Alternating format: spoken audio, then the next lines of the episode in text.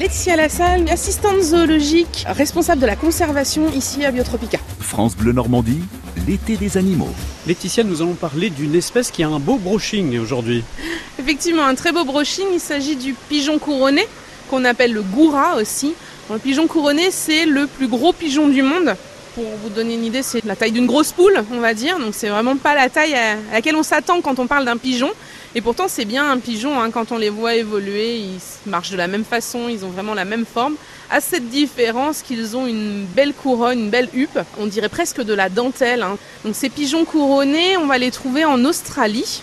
Nous, ici à Biotropica, on a plusieurs individus et on a notamment un couple alors pour différencier le mâle de la femelle, au premier abord c'est impossible, puisque là encore ce sont des animaux qui sont monogames et fidèles. Donc très souvent chez les oiseaux, eh quand euh, ils sont monogames et fidèles, ils sont de la même couleur, ils ne peuvent pas les différencier. Euh, par contre, si on regarde un pan, par exemple, le pan, lui, il va faire la cour, il va s'accoupler avec n'importe quelle femelle. Donc le pan est beaucoup plus beau que la panne. Donc c'est très souvent ça chez les oiseaux.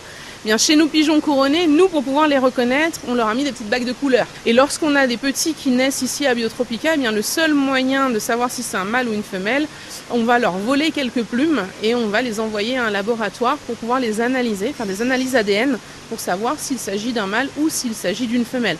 Donc il faut quand même savoir à qui on a affaire pour pouvoir former les couples. Donc nous, euh, ces oiseaux donc, se reproduisent hein, chez nous tous les ans. Là, euh, la femelle est en train de construire un nouveau nid, donc peut-être que cette année encore, on va pouvoir avoir des petits. Alors là, ils vivent euh, chacun séparément, chacun vit sa vie en fait. Alors effectivement, là en ce moment, chacun vit sa vie, chacun est dans son coin, ça arrive qu'on les voit ensemble. Euh, après, c'est vraiment assez aléatoire dans le sens où pour eux, leur territoire, c'est l'ensemble de la serre. Euh, ils n'ont pas besoin d'être toujours, toujours ensemble. Puisqu'ils sont dans la serre, il y a d'autres espèces également. Chacun a son petit coin justement pour dormir ou est-ce que ça arrive qu'on euh, retrouve euh, un volatile à la place d'un autre? Alors effectivement, généralement chacun a plutôt son coin, mais on peut très bien trouver des espèces totalement différentes, l'une à côté de l'autre.